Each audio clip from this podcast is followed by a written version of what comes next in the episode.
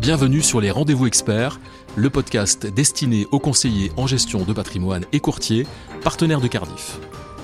La crise sanitaire liée au Covid a engendré dans son sillage une crise économique qui a fragilisé certains secteurs plus que d'autres. Face à cette situation inédite, l'exécutif a souhaité apporter un soutien à ces secteurs. C'est pour cela que différentes mesures ont été prises dans le cadre de la troisième loi de finances rectificative.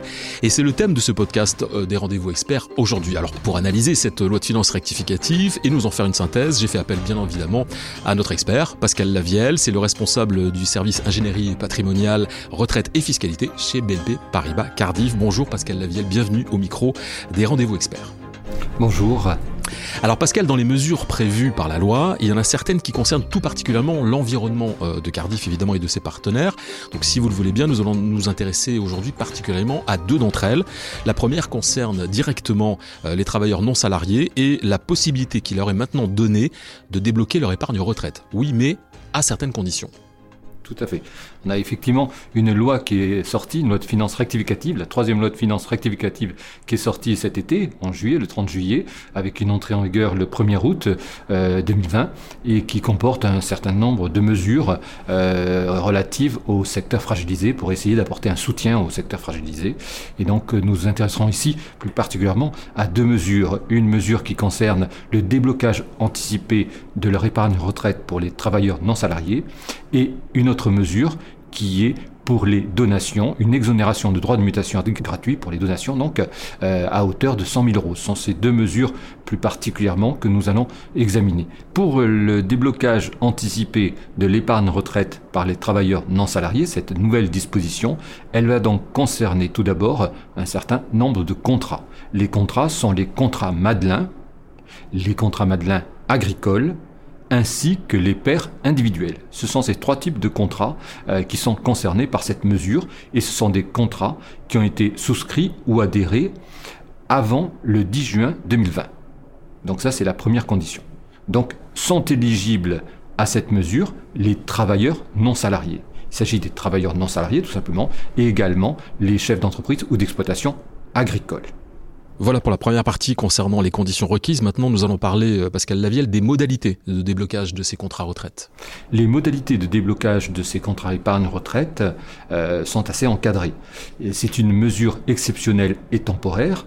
Donc, la demande doit être formulée avant le 31 décembre 2020 auprès de l'assureur ou des gestionnaires. Et celui-ci a un délai de 30 jours pour verser les sommes une fois qu'il a reçu la demande complète. À cette demande doit être jointe une attestation sur l'honneur concernant le montant euh, dont il demande le déblocage, parce que le déblocage est limité à un plafond de 8000 euros. C'est ce que je vais vous poser comme question, c'est-à-dire qu'en fait, c'est un rachat partiel, c'est pas un rachat intégral de l'épargne. C'est un rachat total ou partiel, mais qui est plafonné à un montant de 8000 euros, tout assureur euh, confondu, tout contrat confondu.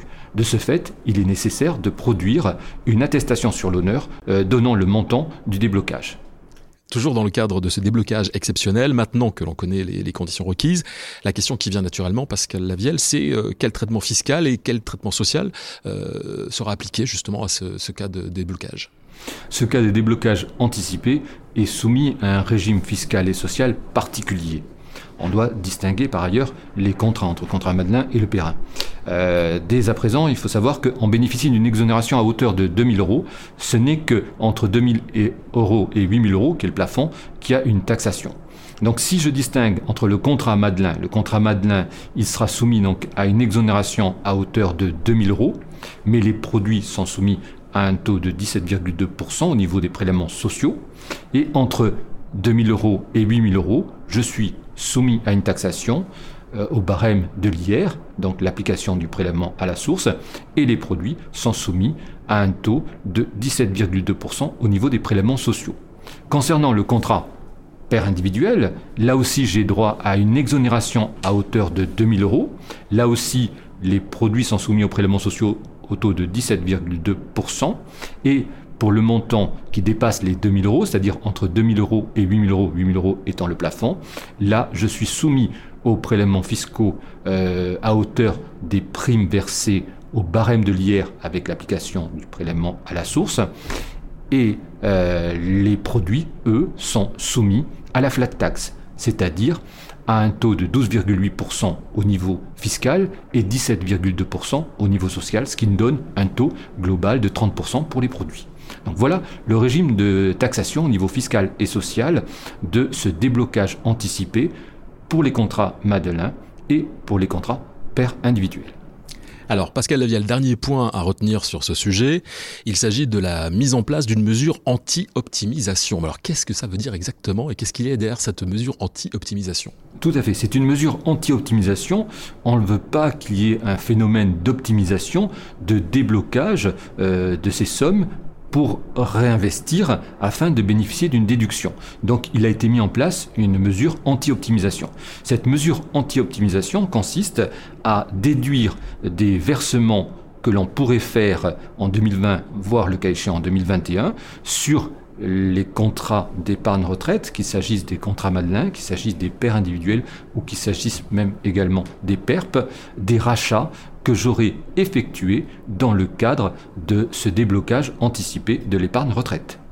Toujours en ce qui concerne notre secteur d'activité, cette troisième loi de finances rectificative a généré euh, une autre mesure qui va particulièrement intéresser les CGP qui sont à l'écoute aujourd'hui.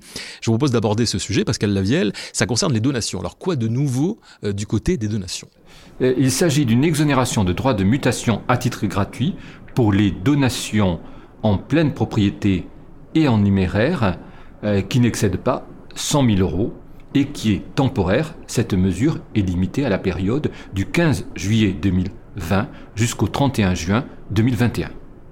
Dernier sujet concernant cette, euh, cette, cette mesure concernant les donations, il faut qu'on parle maintenant, Pascal Lavielle, des conditions. Oui, cette, euh, le bénéfice de cette exonération de 100 000 euros est très encadré. Euh, il doit s'agir de donations faites à un descendant, c'est-à-dire un enfant, un petit-enfant, un arrière-petit-enfant, ou à défaut de descendance à un neveu ou une nièce.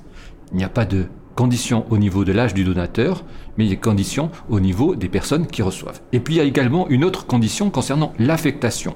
Les sommes doivent être affectées soit à la construction de la résidence principale par le donataire, et non l'acquisition, c'est la construction, ou alors à des travaux de rénovation énergétique de la résidence principale du donataire, ou alors à la souscription de titres de petites entreprises européennes. Donc c'est dans ces trois cas qu'on peut bénéficier de cette exonération plafonnée à 100 000 euros. Euh, au niveau des obligations déclaratives, ça peut être consisté à acte, une donation par acte authentique ou sous sein privé ou un don manuel.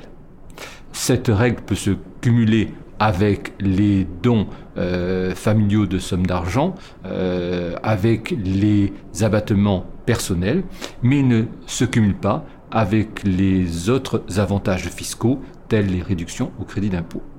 Il s'agit d'un plafond euh, global par donateur de 100 000 euros.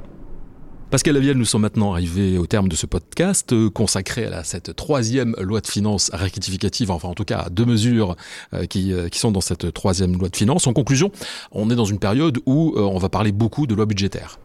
Effectivement, on a donc cette troisième loi de finances rectificative qui est sortie cet été, et donc maintenant nous sommes en attente des projets de loi budgétaire, c'est-à-dire le projet de loi de finances euh, pour 2021, ainsi que le projet de loi de financement de la sécurité sociale pour 2021. Donc nous sommes en attente de ces textes pour examiner le nouveau paysage fiscal patrimonial à venir. Merci Pascal Lavielle et merci à vous d'avoir écouté les rendez-vous experts. Si vous avez aimé l'émission, n'hésitez pas à la partager avec votre réseau, à donner des étoiles. N'hésitez pas non plus à nous faire part de vos remarques, de vos questions, mais aussi des sujets que vous aimeriez voir abordés sur les rendez-vous experts.